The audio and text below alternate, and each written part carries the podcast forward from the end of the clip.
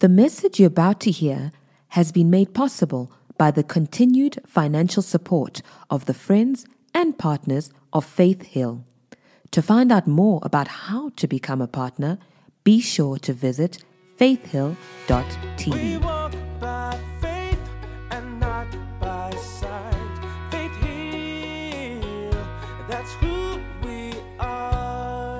God. Well, why don't you hold your Bible, lift it up real high, and shout, This is my Bible. I believe what it says I am. I can do what it says I can do. I am a believer and not a doubter, a doer, not just a hearer. Today, Namhlanje, Vandag, I'll learn from God's word, and my life will never be the same again because faith comes by hearing, and hearing by the word of God. Amen. Oh man, I'm loving this series. I was thinking about it. There, there, are a few things that uh, when you teach them in the, in the church or you include a, a series about them, they don't uh, cause a small stir. That's what they would say. I mean, they, they're going to, you know, uh, ruffle a few feathers. And it seems God's assignment uh, for me is to teach on those things most of the times. You know, when we teach on uh, how God is good and is good all the time, I always get into trouble. There's always life. I always inject life at life groups because somebody is going to say, well, the Lord took my granny, and then somebody has to kind of, you know, fix that uh, theology. And uh, tongues, we preach about tongues, always get into trouble. And one of the other things we teach on is finances. And what I find interesting about uh, teaching on finances from a pastor's perspective is that you, you have two options as a pastor, almost three, you know, the, the third one being uh, to teach it according to the word of God. But the other two extremes are uh, uh, almost motivated by mammon, if you will, inspired by mammon. And the first and obvious one is to just completely ignore the subject so that you can, uh, you know, get people's admiration. Oh, that pastor is awesome. He never talks about money. And mammon is the one that's telling you not to do it so that you can get the approval of man. So you're still in a bad place. And the second and most obvious one is where you teach it uh, for the sake of personal gain. And that's also t- another extreme. And those two extremes are dangerous. What we need to do is to have a pure heart when we teach these things so that we can set people free. Amen? And so we started this series talking about maximizing the grace of prosperity because there is a grace of prosperity. Amen. Second Corinthians 8, verse 9, it says, For we know by the grace of our Lord Jesus Christ that though he was rich, yet for your sake he became poor, so that you through his poverty might become rich. So we know that prosperity is a grace and it has been made available uh, uh, for God's children. And now we have to respond by faith to grab a hold of the thing that Jesus has already made available for us. Amen. And so, as I was preparing uh, uh, to come to church, I usually sit, calm down uh, on my kitchen counter and have a cup of coffee while I wait for my wife. any, any other man out there waiting? Hallelujah, praise the Lord. So I usually chill out, you know, and exercise the, the fruit of the Spirit and get into the Word, you know. And so while I was doing that, I was reading the Bible, and the Lord led me to uh, Hebrews chapter number 4, verse 2. I'm not going to share the, the joke about Hebrews, okay? I'm going to spare you uh, the dead joke about Hebrews. So, Hebrews chapter number 4, verse 2, the Lord led me to read this scripture. And uh, while we are, you know, uh, contemplating the things that I'm going to be talking about and meditating on them and uh, receiving them and, uh, you know, just evaluating them, uh, I want us to have this uh, picture in our minds. It says in Hebrews chapter number 4, from verse 4, uh, from verse 2. It says, For unto us was the gospel preached as well as unto them. So, right there, the Apostle Paul, I believe, is the one who wrote Hebrews. The, it's still up for debate. Uh, but uh, he, he mentions two groups of people. The first one is us, and the second one is them, being the children of Israel. Amen. And so he says the gospel was preached both to us and to them. And then he goes on to say this He says, But the word preached did not profit them not being mixed with faith in them that heard it. So, these two uh, groups of people, if you will, these two groups of people heard the same thing. The gospel was preached to them, but to the other group, it didn't benefit them because they didn't mix it with faith. In other words, they didn't act on it. And we live in a time and a generation uh, that believe in just accumulating more knowledge, more information. You know, we go on Google to get more information. But I believe what's going to distinguish us uh, in the kingdom of God is going to be what you act on, what you actually receive with an intention to act it out. Uh, the Bible uses a, a very interesting word here. It says, it did not profit them, which means the things that you hear, when a word is preached to you or at you, it is meant to profit you. But the way you profit from it is to mix it with faith. What does that look like, Pastor T? It is just to act it out. Amen. And so on Wednesday, we had the couples hang out 30 minutes, 35 minutes maybe, uh, to be accurate. And straight after that, we gave the couples a, a, a homework, some things to do. So the couples hangout was the grace aspect. The message was preached. And then the homework was mixing it with faith. And I can tell you, I didn't go to every single couple. We had about 49 couples tune in. I didn't go to any of their homes to see what they did with what was taught. But from, you know, experience, I've been a pastor a little while now, I can tell you with certainty that there were us's and them's in that group too. Us's being the ones that mixed that word with faith. In other words, they took what had, they had been taught in the class hey, you should start dating, and they said, hey, we're actually going to mix it with faith and actually do it. If they were told, yeah, you know, you, you can go and revisit old pictures and leave out those memories. You can uh, list five things that are memorable and things of that nature. There were couples, I believe, on the us's side of the you know group that said, hey, we're going to mix it this with faith. We're going to date. We're going to do something. And then there are the thems. Now, I didn't go to anyone's home, but I can tell you with certainty that there was the thems as well. We heard it. They were in the class saying amen, typing something. But they just didn't mix that with faith. That, oh, well, we're going to do it some other time. Oh, yeah, you better be glad I even came to this class. Hallelujah. And how many of you now know that just attending the class you're not going to get the benefit out of it if you actually don't put it to practice. Similarly, just hearing a word on prosperity, you're not going to get the benefit out of it if you don't put it to practice. Amen. amen. I said amen. amen. Caleb, is that Caleb? Joshua, Joshua, come on up here. We, we want to talk. I want to have a chat with you, Joshua. Come on, let's give it up for Joshua. Josh. Josh is in the building. You, you stand over there so we can observe protocol. I'm going to ask you a question. I'm going to ask you a question. Joshua, uh, what are you, uh, uh, first year now? Second year. Second year? What are you studying? Law. Law. Joshua, you got a girlfriend? Just act like your mom is not here. You don't have a girlfriend? Okay, so it's my birthday today, you know that, right? And so someone gave me some cash. And I put it somewhere. Someone gave me some cash and I put it somewhere. You don't have a girlfriend?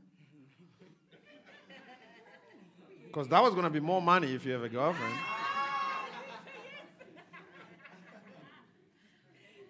Okay. Since you are alone, I'm gonna. I, want you to buy uh, Nando's. You know, after church. Yeah. So you, you can you can see it. You can sit. That's all right. You can, you can sit. You can sit down. And so that that was Josh. His brother is uh, Caleb. Now, how much did I give you, Josh? 100 rand. What do you say, Josh, if I have a proposal for you? Because Caleb didn't come to church today. Okay? But I want to bless him. I want to bless Caleb. So I want to turn you into a distribution center. So I'm going to make a proposal to you, and uh, you're going to let me know how you feel about it, and then we're going to we're going to deal. Is that all right? So the proposal is this, uh, uh, Joshua. I, I want to I want to give to Caleb 200 bucks but I want to do it through you. So here's what I propose I give you a thousand bucks, you give me back that hundred, and I give you a thousand. And then from that thousand, you give Caleb 200 bucks. So I want you to think about it. You got time. I'm, I'm, I'm here. I'm going to be preaching where you got time. Once you have a decision, just put your hand up and say, man, Pastor, I'm ready to talk. And then we'll. Is that all right? Okay, cool. So let's go now. You got his hand up? Oh, come, let's talk. Let's talk, brother. Come. You want to hear the deal one more time? Okay, here's the deal. The deal is this I want to get to Caleb 200 rand. That's what I want to do. That's the ultimate goal. I want to give Caleb 200 rand so he can. He's got a girlfriend, right? So he's going to take his girlfriend to, uh, to Nando's, okay? I want him to take his girlfriend to Nando's, but I want to do it through you since he's not here, okay? And uh, so here's my proposal. You give me back the 100. I give you back the 1,000. I give you a 1,000. You take 200 from that 1,000. You give it to Caleb. And then the rest, you can figure out what you want to do with it. When you have a decision, you can talk to your mom. You can find out from other people around you if it's a good deal, and then let me know what you think. It's a good deal? Oh, come. Let's, let's deal then.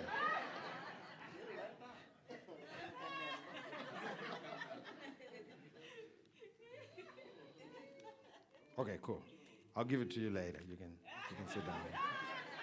Okay, cool. Did you hear what he said?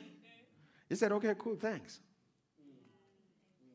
I didn't give it to him, but he said, okay, cool, thanks. And so here's what we're going to do. Uh, when I say Luke 6.38, the verse, when I say later on, hey, Josh, uh, when I say Luke 6.38, later on, I'm going to give the money to Pastor Henry, and you're going to take steps of faith. He's going to hold it out like this, but you got to do something because grace doesn't come to you. You're going to come to Pastor Henry over here and you're going to grab your money. Is that all right? It's over here. I got it. Praise the Lord. Proverbs chapter number 3 from verse 9. Thank you, Jesus. Proverbs chapter number 3 from verse 9. It says, Honor the Lord with your possessions and with the first fruits of your increase. And this is what's going to happen when you do that. When you honor the Lord with your possessions and the first fruits of your increase, this is what's going to happen. Verse 10, it says, And your barns, or so your barns, will be filled with how much? With plenty, and your vats will overflow with new wine. I want to draw your attention to uh, Proverbs chapter number 3, verse 9. That word honor there is the word uh, give. So when scripture says, honor the Lord with your possessions, he's saying, give to the Lord your possessions and the first fruits of your increase. So what he's saying is, when we give to the Lord, we must bring the first and the best. Can I get an amen? And so when we bring something to the Lord, it must be something that we have thought about. Amen? Not out of uh, compulsion or of necessity. Why?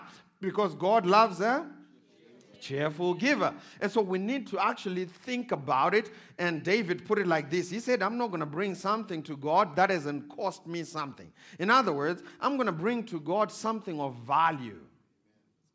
Amen? And when you bring something to God that's of value, then your gift qualifies as honor. I remember way back when I was in college, I was still a Christian, but not a strong one, not a committed one, you know. And uh, so my lifestyle, you know, I was a Christian, but my lifestyle was one way.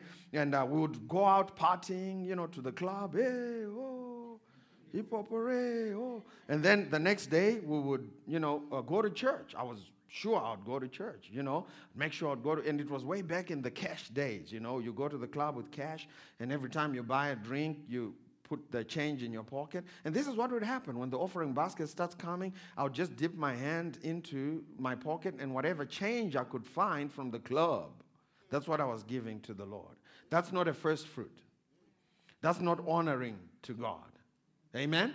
You did something, you gave something, but it's not a first fruit. First fruit implies first, foremost, priority. Amen? And when you honor the Lord with your possessions and with the first fruits of your increase, the net effect is this your barns will be filled with plenty. You're going to get a harvest out of it. And your vats will overflow with new wine. Now, here's something else. That, that word uh, uh, uh, honor means, it also means to trust. So the same word honor means to give, but it also means to trust. So here he is saying, trust the Lord with your possessions and with the first fruits of your increase. When you do that, he will make sure that you have plenty. Amen? And so, with that in mind, I want us to read Luke 6, verse 38. You're going to hold it out. Luke 6, verse 38. And this is what Luke 6, verse 38 says. It says, Give. Someone say, Give. It says, Give, and it will be given unto you good measure, pressed down, shaken together, and running over will be put into your bosom. Did you see trust? Trust in action. When he gave me the 100 bucks, he didn't wait for me to give him the 1000. He said, Cool, thank you. And he went back to sit down. Did you see trust in action? He gave and went back. And he said, Man, I know you. I know where to find you. You're going to be here every Sunday, 8 o'clock and 10 o'clock. Amen. I said, Amen. And so it is with God. When we give to Him, we are expressing our trust in Him.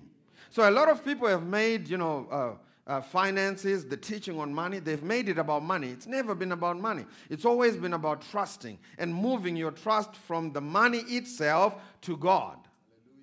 Remember what he said over there in 1 Timothy 6? He says, Command them or charge them who are rich in this world not to be haughty or high minded, but to, uh, or to, you know, put their trust in uncertain riches, but to put their trust in the living God who richly gives us all things to do what? To enjoy. And so God wants to give you money, but He doesn't want you to move your trust from Him to money. You know, one of the ways you know that uh, you, you've shifted your trust is, uh, you know, when you got money, all of a sudden you think you're somebody. When you don't have money, you think you're nobody. It means your trust is in the wrong thing. My identity is constant because it's not determined by what I have or don't have. My identity is determined by who I am in Christ, and therefore I'm always constant. Always happy, always ready to give praise. Amen? And so, if we were to read with these definitions, Luke 6, verse 38, the first word they give, we can change it to honor, but we can also change it to trust. And this is what it would read Trust, and it will be given back to you. Good measure, pressed down, shaken together, and running over, shall men give unto your bosom. For with the same measure that you trust, shall it be entrusted back to you. So you trust big, God entrusts big. You trust little, God is obligated to entrust little. Because it's going to confuse you. I mean, if you can't be faithful with the alphabet from A up to Z, forget trying to read a book.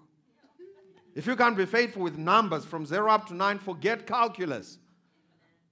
So instead of making you more accountable, God will just take it easy on you and what He entrusts on you. Hallelujah.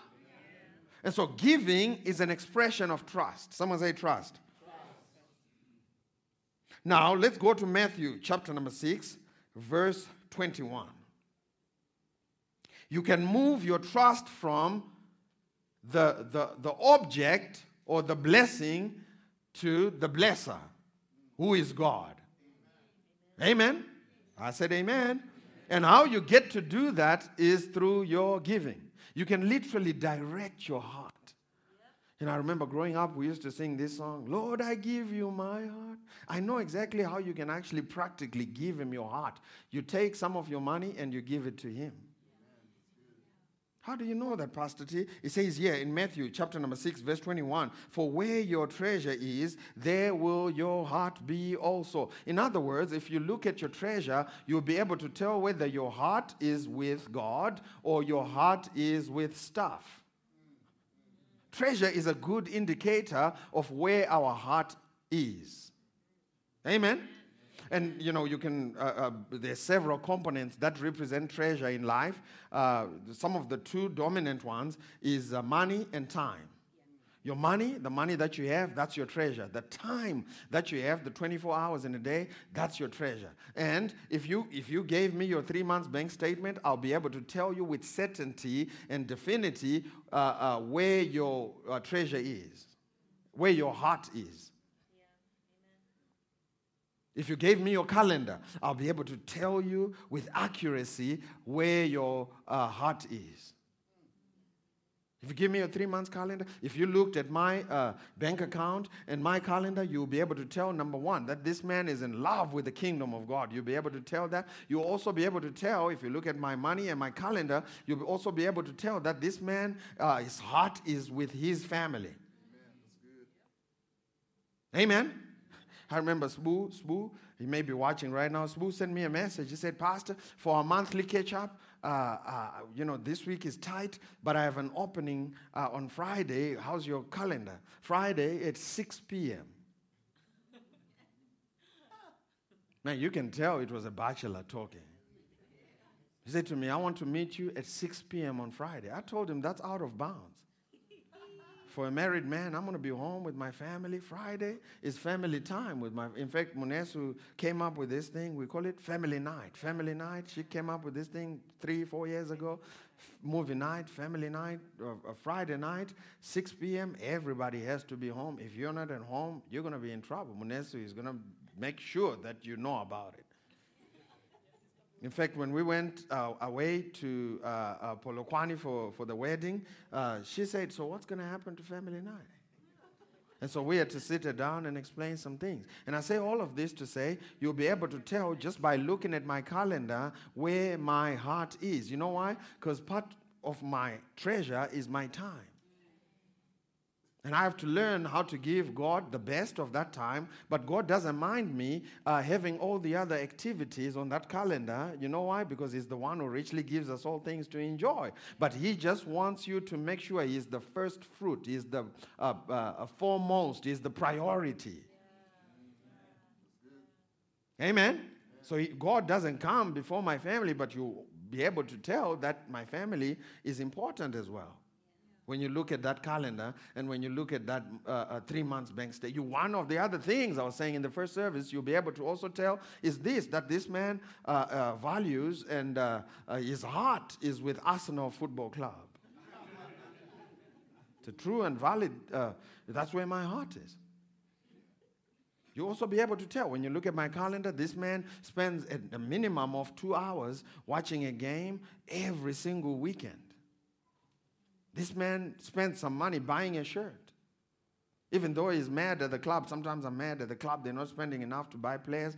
But when they come up with a new shirt, man, I'm there buying a new shirt. You know why? Because that's where my heart is, and I'm spending some of my money there. That's where my heart is going to be. Amen? And so you can locate your heart through two ways through looking at your calendar and looking at your uh, money. You can you know, if you look at your money, you'll be able to tell whether you love the Lord like you say you do. Jesus at one point said to them, He said, Man, you, you say, Lord, Lord, with your mouths, but you won't do what I tell you. And then he went on to say, You say, Lord, Lord, with your mouths, but your hearts are far away from me. And I said, Lord, how did you know their hearts were far away from you? He said, I looked at the treasure. Yeah. Amen. And so after he said that, he goes on to say in verse 24, he goes on to say this. This is awesome. He says, For no one can serve two masters. For either you will hate the one and love the other, or else you will be loyal to the one and despise the other. You cannot. Someone say, cannot. He says, You cannot. There is no way, Jose. You cannot serve God and mammon. Notice what's inconspicuous in its absence. He didn't say you cannot have both. He didn't say that. You can have both God and money. But when it comes to who you serve, you cannot serve both God and it doesn't mean that someone is not going to try. He's just saying, even if you try, it doesn't matter how hard you try, when it comes to serving and service, you're going to serve one or the other. And so when I read that, I went to the Lord and I said, Holy Spirit, show me how, because I don't want to be caught serving mammon. I said, Holy Spirit, show me how can I defeat and dethrone this spirit of mammon so that I can serve you? How can I, in my life, uh, set up a, a, system where I can dictate? you know, and, and detect, where I can detect, you know, when, when Mammon is trying to be uh, the Lord over my life instead of you, Lord. And he said, read this same verse in the Amplified. And this is what he says. In the Amplified, he says, No one can serve two masters, for either you will hate the one and love the other, eh, or you will be devoted to the one and despise the other. You cannot, someone say cannot. He says it again. He says, You cannot serve God, Mammon, in brackets, money, possessions, fame, status, whatever is valued more than the Lord. So we're going to have to make a choice. And so I say, Lord, how am I able to detect? Because I don't want to be caught serving mammon. And the Lord gave me what I like to call the decision making filter. The Lord said to me, Tafara, you can check every decision that you make in life against this verse to see whether you are making it on the basis of mammon or you're making it on the basis of God. And what I mean by that is you can uh, set up a filter. I call it the decision uh, making filter. That's what I call it, and I use this all the time. When I say all the time, I mean all the time. And so, uh, let's say this is a funnel right here. Uh, this is a funnel, and we have a filter right here, right? The decision making filter. And what he wants you to do in the kingdom, if you are over here uh, operating uh, by the kingdom principle, what go- kingdom principle, what God wants you to do is to make every decision, someone say every, every decision uh, based on God's opinion, based on His word and based on what the Holy Spirit has to say about the issue.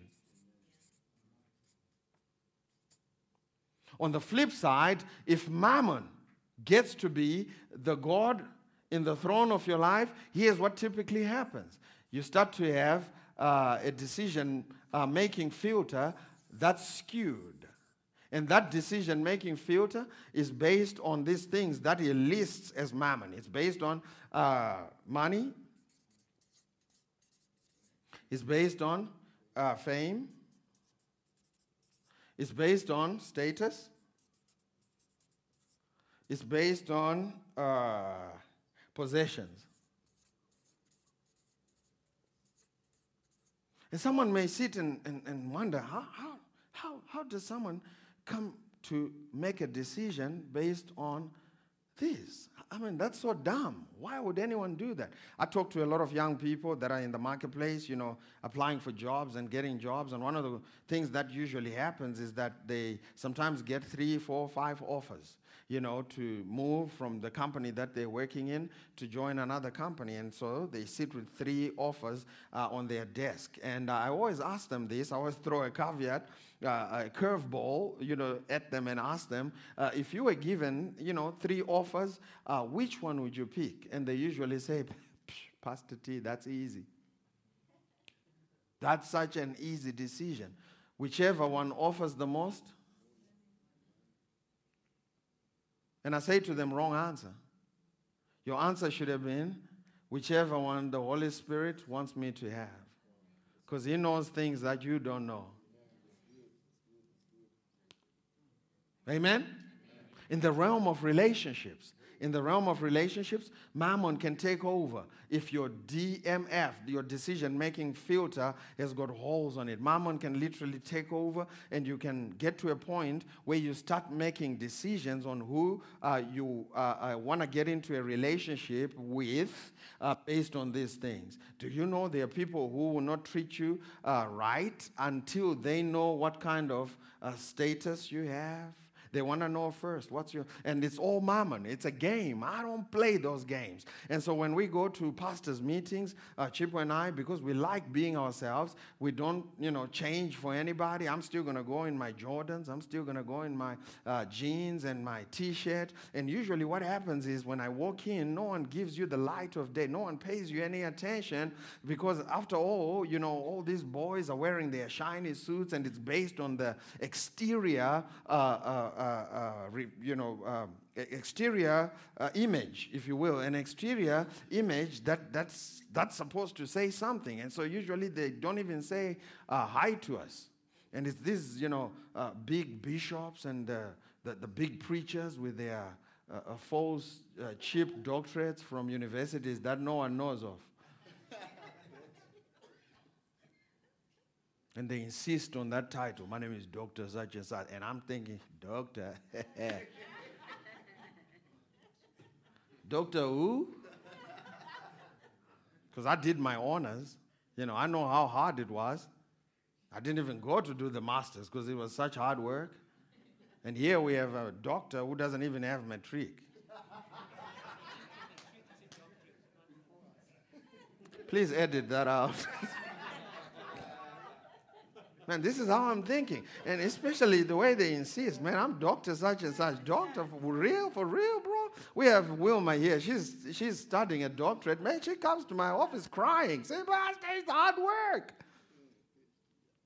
Man, if you want to be a doctor, great. Just make sure you earn it, okay? And so we walk into these meetings, and no one give you the time of day. And then until someone says something, you know, Christine Bloomstein would walk up. A true story. It actually happened. She walked up. She's the director of Kenneth Copeland, and she said, "Oh, that's Pa- you should know Pastor T. Pastor T and Chip are the uh, uh, uh, uh, pastors of Faith Hill Church. They're on television. All of a sudden, oh, can I serve you coffee?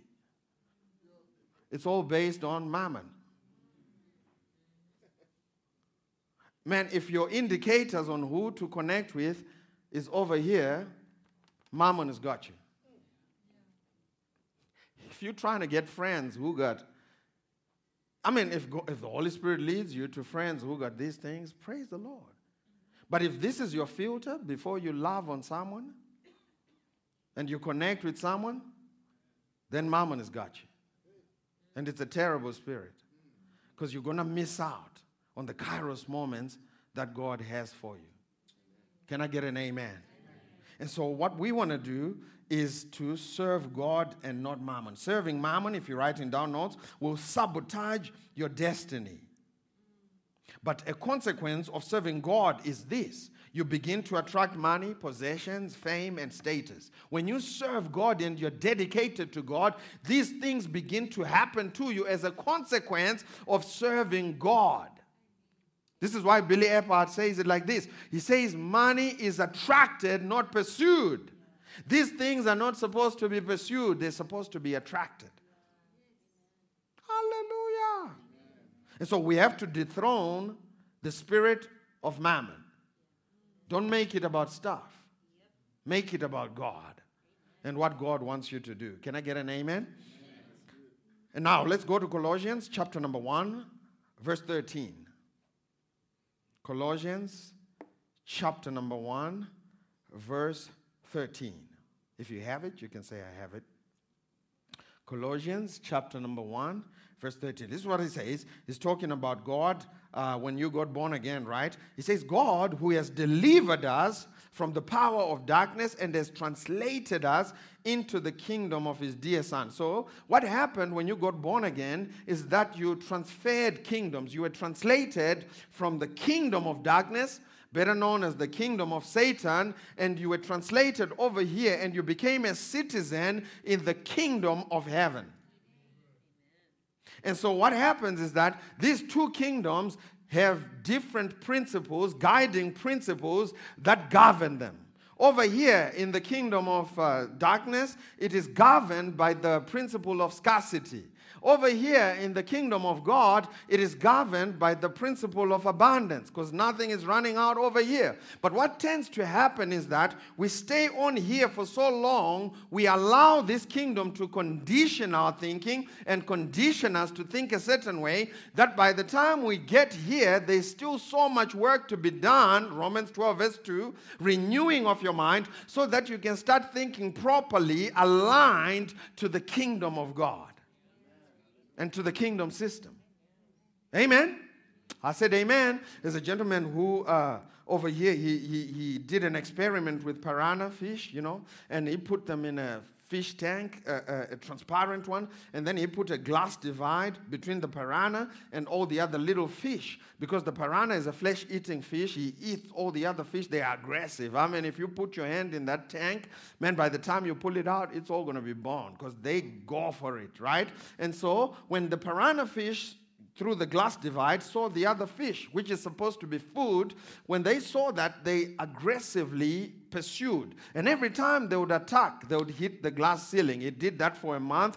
And after a month, after conditioning the piranha to think that he had no access, he removed the glass thing. And now the piranha was free to eat and enjoy this abundance. But because he had been conditioned that he had no access, now the other fish was sw- swimming on him and you know doing all kinds of things, and he didn't eat. In fact, died of hunger when he now had access to his food.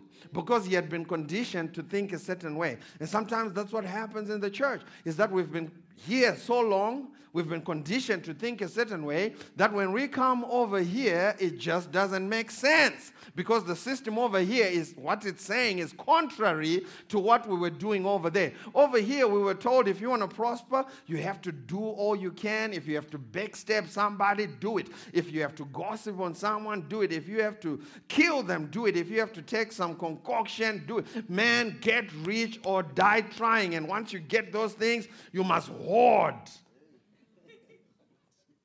That's what we were taught over here. And if you're not careful, when you come over here, you could try to operate with the principles for over there, over here, and you'll always struggle. Amen? If you come from the kingdom of the United States of America, they drive on the right side of the road. You come to South Africa, we drive on the left side of the road. If you say, well, this is what I've done all my life, I'm going to drive on the right side of the road. It's worked for me. I'm going to drive from church tonight to go to Fourways. What's going to happen to you? Well, if it's after curfew, you may have some success. But if you turn that into a lifestyle, one day you're going to crash. Amen? Even if you don't crash. Man, you drive on that wrong side of the road, you operate with the wrong principles or, or, or in, a, in the kingdom of God. Man, you wonder, why is everybody, why is everybody mean to me? Because I'm, I'm just driving. I'm just, everybody waving at me with one finger. Everybody doing, oh, what's wrong with these people? Wrong, wrong principle for the wrong kingdom. Amen. And so when we come to the kingdom of God, the way to prosper is to give. And it's going to save you a lot of hurt. It's going to save you a lot of frustration. It's going to save you a lot of time. Hallelujah. And so, one of the things I do, you know, when I want to uh, see some transformation, uh, we're now going to the next point, and the next point is this trusting God with finances will break you forth into true riches. If you're writing down notes, I want you to write that. Trusting God with your finances will break you forth into true riches. If you read Luke 16, verse 11, it says, If you have not been faithful with unrighteous mammon, who will entrust to you or who will give to your uh, trust uh, true riches? So there is a thing in life called true riches. W- you know, uh, Ashley Terradez on Thursday, we had our, our call and he said something interesting. He said, uh, Tafara, giving money will get you things that money can't buy. There's some things that money can't buy, and here scripture classifies those things as true riches. You know, uh, for me, in my calling, true riches look like this kairos moments, divine connections,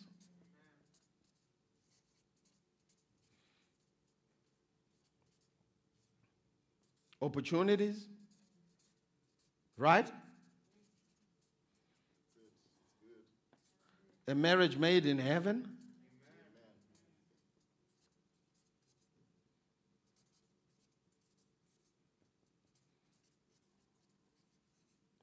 Uh, kids raised in the counsel of the Lord, godly kids, right?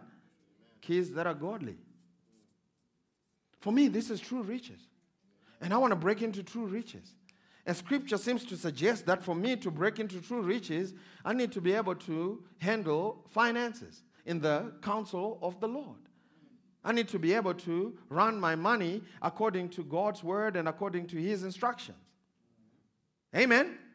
I remember a few, uh, many, many years ago, uh, 2002, uh, when I was, you know, becoming uh, serious in my walk with the Lord. I said to myself, you know what I'm going to do? I'm going to find myself a, a, a, a preacher on television or on the internet. I'm going to find myself a preacher who's got some fruit that I want. Because Scripture tells us in Hebrews, it says we must imitate those who, through faith and patience, have obtained the promises of God. So you must look for someone who's a model you know, for you. Just like if you go to the gym to look for a personal trainer, what's the first thing you're looking for, at least?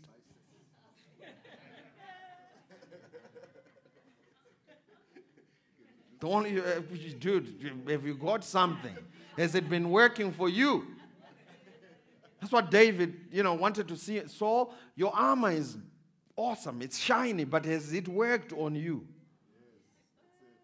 And so, because of that, I went and I said, you know what? I'm going to look for some people that are, are going to be models, people who are living in a way that I want to live one day. And so, I'm going to watch them, I'm going to observe them. And so, when I started the journey of watching these guys and studying them and seeing what makes them tick, what makes their marriage special, what makes their ministry flourish, what makes their life look so full, uh, full and there's so much fulfillment, I want to I wanna see what's going on. And so, I started looking at uh, uh, the, the word of faith preachers back in those days Kenneth Copeland, uh, Frederick Price, uh, uh, Creflo Dollar, all these guys. I'm looking at them. And I remember at the time my youth pastor, was in the days of um, uh, VHS cassettes. You know remember VHS? You know, you put them in a VCR. and young people like, what? VCR. You put them in the VCR. And I remember my youth pastor came with a, with a cassette, VCR, video cassette, uh, with all kinds of conspiracy theories against this guys. And he put it in the thing there and he said, Watch this thing. And I watched that thing 60 minutes and they were saying how these guys are terrible and how these guys are this and that. But I couldn't help uh, notice the fruit that was on these guys and how awesome it was and how I wanted it. This guy was being a, a critical spirit, but these guys had fruit. And so I decided I'm going to go with the guys that had fruit way back in 2002. And I said, you know what? I'm going to study these guys. I'm going to study Andrew Wommack, these guys, because they got the fruit that I wanted. I wanted my life. I want to, I wasn't even married. It took me another 10 years to get married, but I knew the day I get married, I want a, a, a, marriage made in heaven. I want it to be bliss on the earth. And these guys have got it. I want what they have. How am I going to get what they have? They have a peace in their lives that I want. And one common thread amongst all of them that I couldn't help but notice was this all of them are rabid, fanatical givers. All of them, without exception rabid, fanatical givers. So I knew there was a key around giving. And so if you read in uh, Andrew, I'm going to quote one of them. If you read in Andrew Wommack's uh, uh, living commentary uh, about, you know, if you read this verse, Luke 16, verse 11, uh, by the way, I highly recommend the living commentary. It's a powerful commentary on, on, on most of the verses in the Old and the New Testament. That's really going to inspire you and just help you in your study time. When I read Andrew uh, commentary on Luke 16, verse 11. Man, it jumped out at me, and I'm going to read it uh, for you this morning. And this is what Andrew said. He said, A lack of good stewardship of our finances is one of the big reasons we aren't prospering in other areas. If we can't do that which is least, we certainly can't do the things that are greater. If we can't jump five feet, we can't jump 50 feet. If we can't trust the scriptures that promise we will prosper as we give, then we can't trust the scriptures that promise healing or deliverance. This is useful in evaluating people for jobs or positions of leadership. Look how they handle money. If they have money problems, they will have other problems. Yeah. It's not me, it's Andrew. and I thought that was cool. This could help you. If you're single and you're in the market looking for, man, look at if, if, if, they can't hand, if they don't understand finances and how money works, in fact, forget that. If they won't pay for the first date, they don't deserve the next date. I'm talking to the ladies. Amen. If they won't take care of you, if they want to express an understanding of finances at that level, man, just forget about it. Go find yourself somebody else. Because they're going to come with other problems. if they have not mastered, listen, if they have not mastered money at this level, at this realm, man, they're going to they, they're going to struggle to master money in all the other different things. And I know most of you have seen this. You've seen someone going somewhere to change lives. And you look at them and you say, man, this man is anointed of God to make a difference. They're going somewhere. And then something happens. End up in an affair or something, just something stupid happens. If you trace that thing all the way back to the root system, you're going to find that they didn't address the issues around being faithful with little and the little being finances. They didn't have a healthy relationship with finances. Money doesn't make you somebody, Jesus does. And to put money in its place, you have to pay attention to what God has to say about what He has given to you. Earlier on in the service, we were having a chat with Joshua, and I wound up giving him a, a little bit of cash. And uh, he didn't have any of that when he came in here. Let's just say, I'm not saying I'm God, okay? I don't want you walking out here. I went to that church and the pastor said, I'm not God. Let's just say, I'm God. Let's just say. It's an, it's an analogy, it's not the real thing. He's, he's, trust me, he's much more handsomer much more powerful, much more. I mean, he's awesome. Amen. I'm just saying, let's just say, hey, the man walked in, he didn't, he didn't have anything. And I, you know, we started to have a deal. And uh, just like you and I, when we walked in, man, we didn't have anything. And God is the one that has empowered us. God is the one that has given us the brain to function. God is the one that has given us all these things. And God can't give you an instruction to take 200 to give to Caleb. Man, money's got you. So, Joshua, you have an opportunity as you walk out of here to say, you know what? Caleb wasn't here. Caleb didn't hear nothing. That homie didn't see nothing. You should have come to church. And just like we all do, right? When the Holy Spirit comes to you and He says to you, I want you to buy such and such lunch. In fact, most of you, it's happened when you're at McDonald's. The whole, I know it's happened because it happened to me all the time. When it says, take the bill of the people behind you. And most of you say, well, that's just me. he could say that, well, that's just me. I'm going to pray about it. ah, that, that was just me. I'm going to pray about it. no, man, we need to be prompt to act. It's happened to me. You know, I'm at McDonald's, I'm picking up something for my kids, and the Holy Spirit say, pay for the bill for the people behind you. And I say, I'm taking two. And then it turns out the people really needed that. And sometimes I'm in the queue. I remember I was at the queue at Pick n Pay paying for my groceries, and I saw this granny she was putting together, and the Holy Spirit spoke to me instantly. I knew I could have been embarrassed by offering to pay for her. I knew, I mean, she could have, you know, cast me out, but, but it's always better to obey the Holy Spirit and be embarrassed than walk, get into my car and think, man, I, oh man, I should have done that. I should have, you know, and I, can I pay for that? And then she looks at me, she says, man, you don't know what's going on in my life. You don't know what you just did. We need to be sensitive to the Holy Spirit, especially in this. This is the lowest level you can begin to obey God when it comes to finances. Start listening to the voice of the Holy Spirit. I remember there's a couple that the Holy Spirit uh, uh, told us to buy groceries, and then I called the husband and I said, "Hey, listen, meet me at this uh, Pick n Pay, and uh, you know, the Lord you spoke to me about something, and I just want to confirm it with you. And then, you know, they came to the Pick n Pay at Douglasdale, and then I said, hey, we're going to go in and uh, uh, get you guys some groceries. The Holy Spirit said, whatever you want, we're going to go in there and just, you know, pick and fill up the trolley. And this is what he said to me. He said the Holy Spirit had already told him, and he was waiting at the other Pick n Pay at the bars.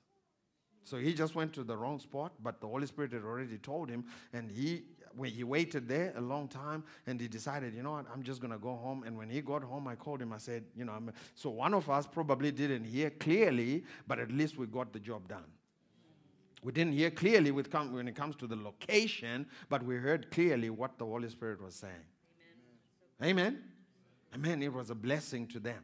And it was a blessing to me because, you know, I cannot tell you how many other breakthroughs came from that. So, all I'm saying to you is this is the entry level way to hear the voice of the Holy Spirit. I hear a lot of people say, Man, I can't hear God. Start trying to hear Him when it comes to you're going to pay attention. You're going you gonna pay attention. You're going to say, yeah, Lord, what did you say? you're going to start hearing God. And when you hear, be prompt to act. Amen. Man, I'm telling you, this is available for all of God's children. Listen what it says in the Proverbs, uh, chapter number 3, 9 to 10, in the Passion Translation. You got the Passion? In the Passion Translation. I want you to see this as we read it. And this is the last verse we're going to read and we wrap it up. Thank you, Jesus. This is what it says in the Passion Translation. It says, Glorify God with your wealth, honoring Him with your very best, and every increase that comes to you. Now, watch what it says right there. Then every, someone say every. This is the net effect. He says, then every dimension of your life will overflow with blessings from an uncontainable source of inner joy. So, the, the spanner in the works, if you will, for all this time, if you haven't been experiencing these things, has been just, you know, how you handle finances. Just how you handle finances. God wants to break you forth into millions. I don't doubt that God wants you to break you forth into billions, but you're going to have to start learning how to trust Him with the little. Did that bless you? Why don't you stand on your feet? Thank you, Jesus. Thank you, Father. Thank you, Jesus. Oh, Lord. Father, we just thank you this morning. Lord, we just thank you for your grace, which is sufficient your strength, which is made perfect in our weakness. Lord, we just thank you even for your grace around finances. Lord, we just thank you for opening up doors that no man can shut.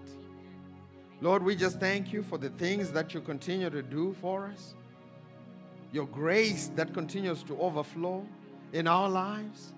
This morning, Lord, you gave us a revelation of being distribution centers. And we know that when you give, you always give in abundance so that we can take a portion of that and be a blessing to the nations. This morning, I pray for every single person under the sound of my voice that you're turning them into a distribution center for the nations, for the transformation of the nations. Lord, I thank you that you are expanding, stretching their hearts and their visions, that they're not just thoughtful about their own needs, but Father, that they begin to think about uh, the needs of others, that they begin to think about transforming the nations.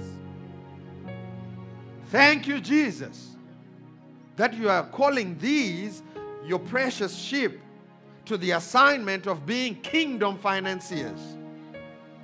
Lord, we thank you that through the hands and the wealth of these, you will transform the nations of the world. Through the wealth of these, you will send missionaries into all the different parts of the world. You did it in the last Reformation, and we are making ourselves available to be instruments in this next Reformation. In the name of Jesus.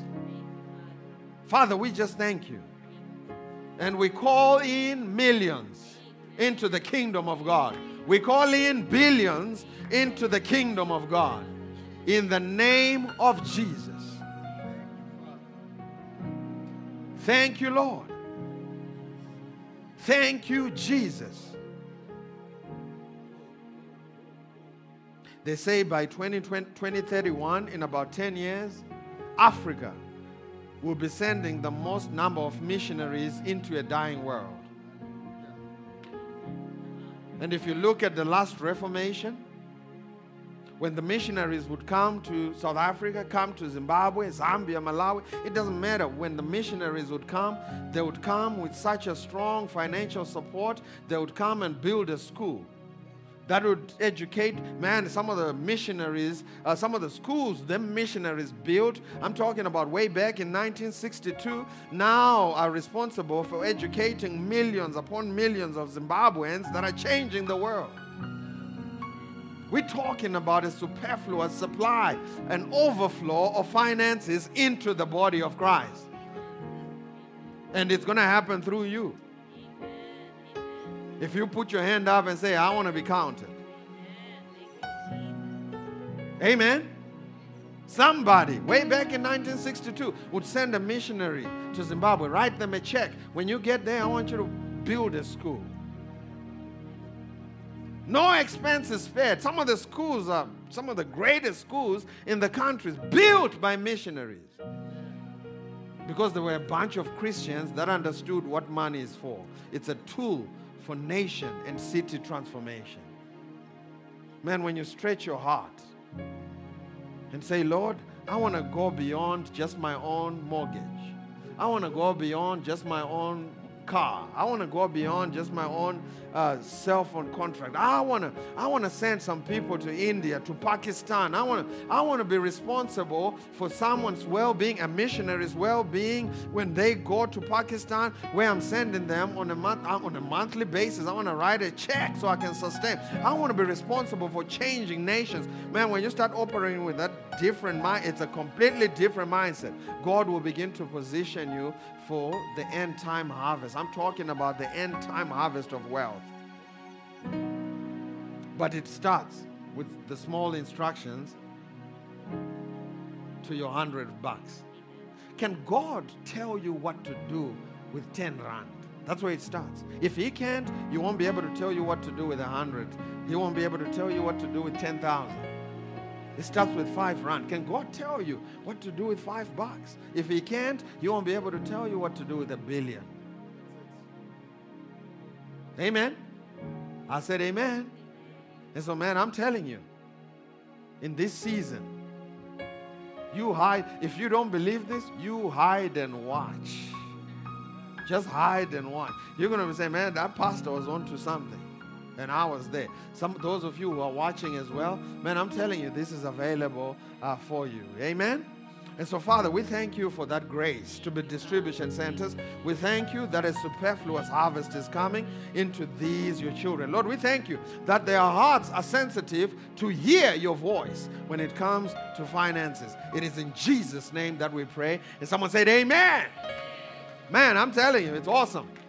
Thank you, Jesus. I had a brother call me on, uh, on, on Friday. He said, Pastor, was it Thursday? The third? When was the third? The third was Wednesday. The third? Wednesday. He calls me. He said, Pastor, you won't believe. I already met my target for the month. The third. He said, I don't know what to do with my time for the rest of the month. Said, I've already met my contracts. I've already met my, my dues. This is the third of the month. And that grace is available for every single one of us. Amen.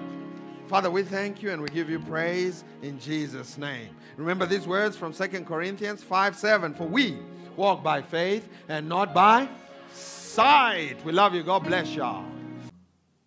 We hope this message has been a blessing to you. Thank you for listening.